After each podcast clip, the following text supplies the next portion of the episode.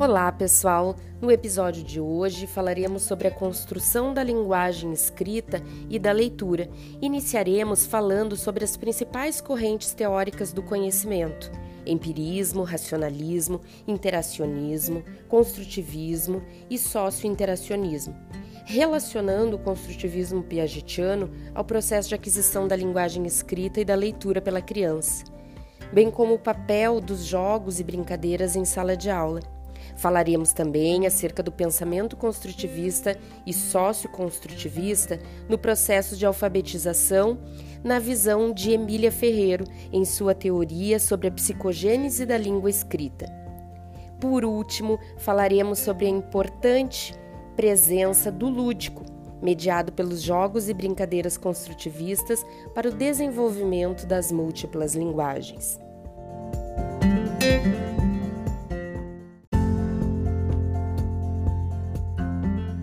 Ao longo do tempo, diversas respostas foram dadas à pergunta: como os seres humanos aprendem? Na vertente empirista, as crianças são desprovidas de qualquer tipo de conhecimento prévio. Nessa visão, elas apropriam-se do conhecimento linguístico apenas quando são expostas a uma língua. A aprendizagem se dá através da observação e da experiência.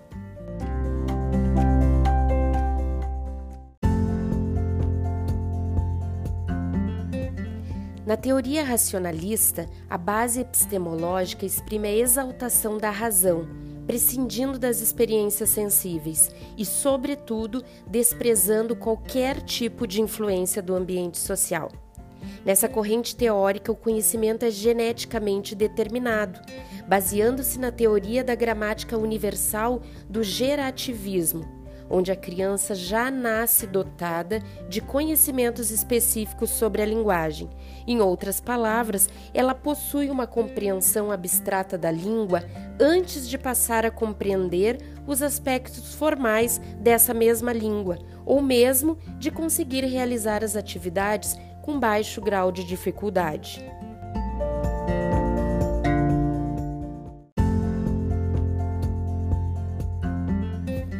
Teoria construtivista, Piaget considera os fatores internos, ou seja, psicológicos, voltados para a subjetividade do educando, do seu contexto imediato e de sua capacidade mental de construção da própria aprendizagem.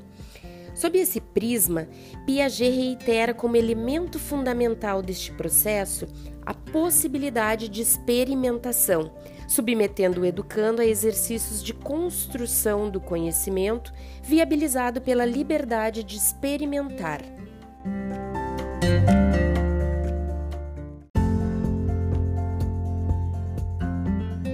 Já na teoria socio-interacionista, Vygotsky pontua que o desenvolvimento, especialmente o de cunho psicológico mental, ocorre por meio da socialização, da internalização dos processos sociais, fato que resulta na aprendizagem infantil.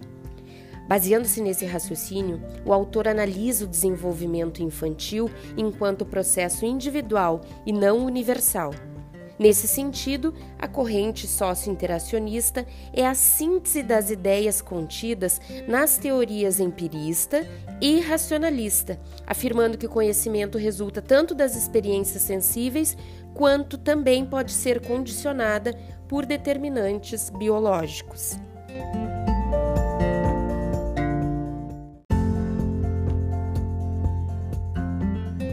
Depois de termos visto as diferentes teorias de aquisição do conhecimento, cabe aqui agora nos questionarmos quais os princípios epistemológicos norteiam a ação pedagógica do professor na educação infantil na atualidade. Para a implementação do trabalho de inserção das múltiplas linguagens em sala de aula, é requisito indispensável repensar a teoria do conhecimento de viés empirista, tradicional ou racionalista, como tem sido atualmente empregada de forma dicotômica e isolada na maioria das escolas brasileiras.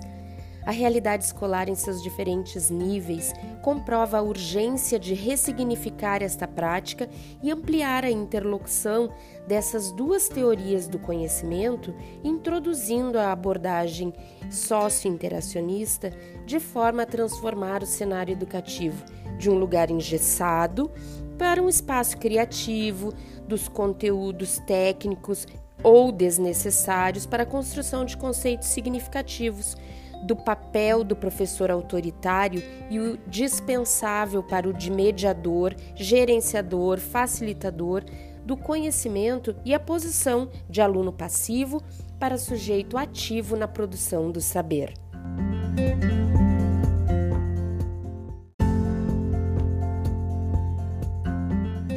Vamos conhecer Emília Ferreiro e o seu pensamento construtivista na alfabetização?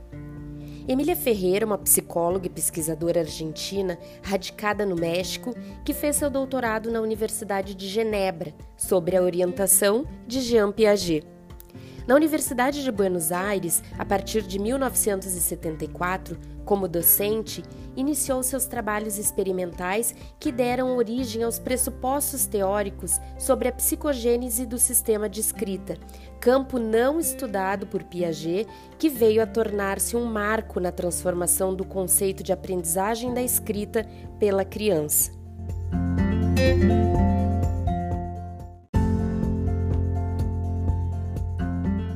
Para Emília Ferreiro, a língua escrita ela deve ser entendida como um sistema de representação da linguagem. Dessa forma, ela não reduz a alfabetização às técnicas de codificar, escrever e decodificar, ler, em que o professor é o único informante autorizado.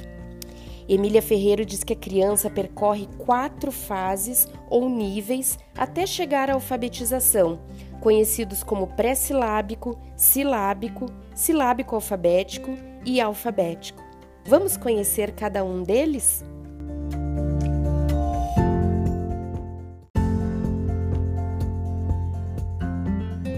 Na fase pré-silábica, a hipótese central é de que para ler coisas diferentes é preciso usar formas diferentes. A criança procura combinar de várias maneiras as poucas formas de letras que é capaz de reproduzir. Nessa fase, ao tentar escrever, a criança respeita duas exigências básicas: a quantidade de letras, nunca inferior a três, e a variedade entre elas, não podem ser repetidas. Na fase pré-silábica, as crianças colocam letras e as trocam de lugar, com critério mínimo de três letras.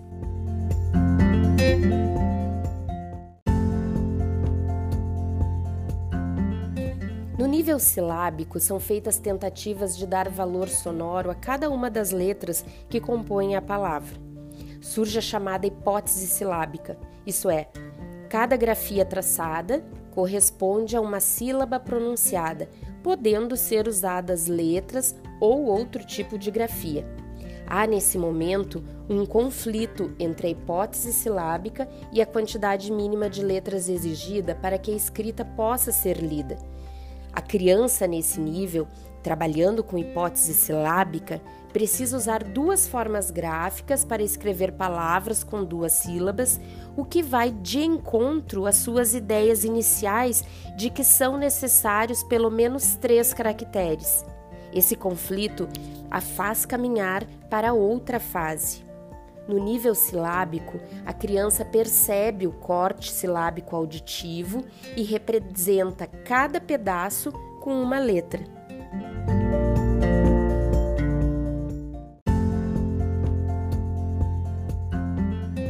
No nível silábico alfabético, ocorre então a transição da hipótese silábica para a alfabética, o conflito que se estabeleceu entre uma exigência interna da própria criança, o número mínimo de grafias, e a realidade das formas que o meio lhe oferece, faz com que ela procure soluções.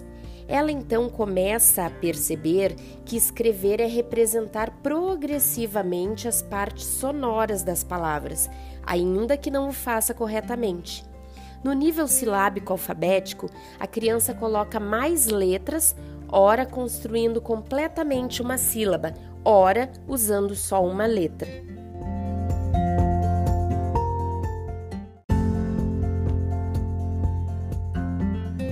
Então, finalmente é atingido o estágio da escrita alfabética, pela compreensão de que para cada um dos caracteres da escrita correspondem valores menores que a sílaba e que uma palavra, se tiver duas sílabas, exige dois movimentos para ser pronunciada e, portanto, necessita mais do que duas letras para ser escrita, e ainda a existência de uma regra produtiva que lhes permite, a partir desses elementos simples, formar a representação de inúmeras sílabas, mesmo aquelas sobre as quais não se tem exercitado.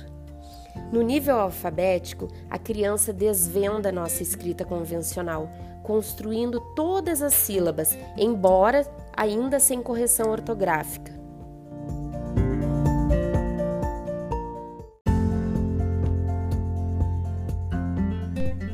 Vamos falar sobre as múltiplas linguagens nos jogos e nas brincadeiras? Nos últimos anos, com o avanço das pesquisas no terreno da psicologia da educação sobre o desenvolvimento da inteligência das crianças e a forma como elas aprendem, surge o construtivismo piagetiano e, em decorrência dele, a psicogênese da língua escrita. Dessa forma, é recomendável repensar os métodos convencionais e partir para uma abordagem socio-interacionista da aprendizagem, em que o educando seja visto como sujeito participante ativo da aprendizagem. Assim, é necessário que se dê ênfase cada vez mais aos jogos e brincadeiras em sala de aula, em virtude de possibilitar um conjunto de experiências e desenvolver as múltiplas linguagens dos educandos através das palavras, dos gestos, dos sons, imagens e objetos utilizados.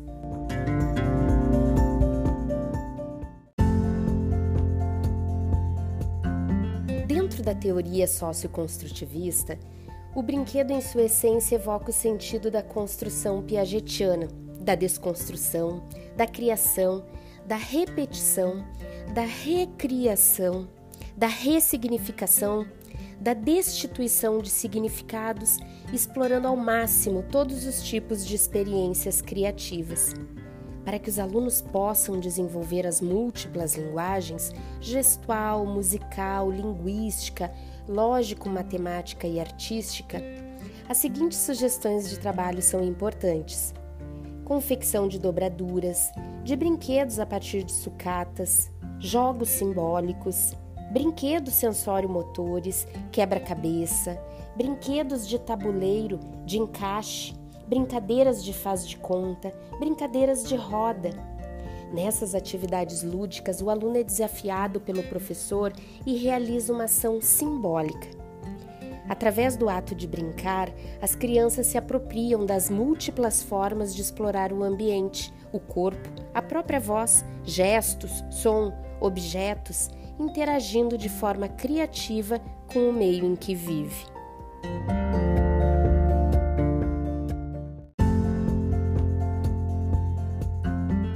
No episódio de hoje sobre a construção da linguagem escrita e da leitura, perpassamos as diferentes correntes teóricas acerca da aquisição do conhecimento. Vimos a teoria sobre a psicogênese da língua escrita de Emília Ferreiro e também trabalhamos o lúdico, mediado pelos jogos e brincadeiras construtivistas. No próximo episódio, falaremos acerca da linguagem matemática e digital. Espero vocês! Até lá!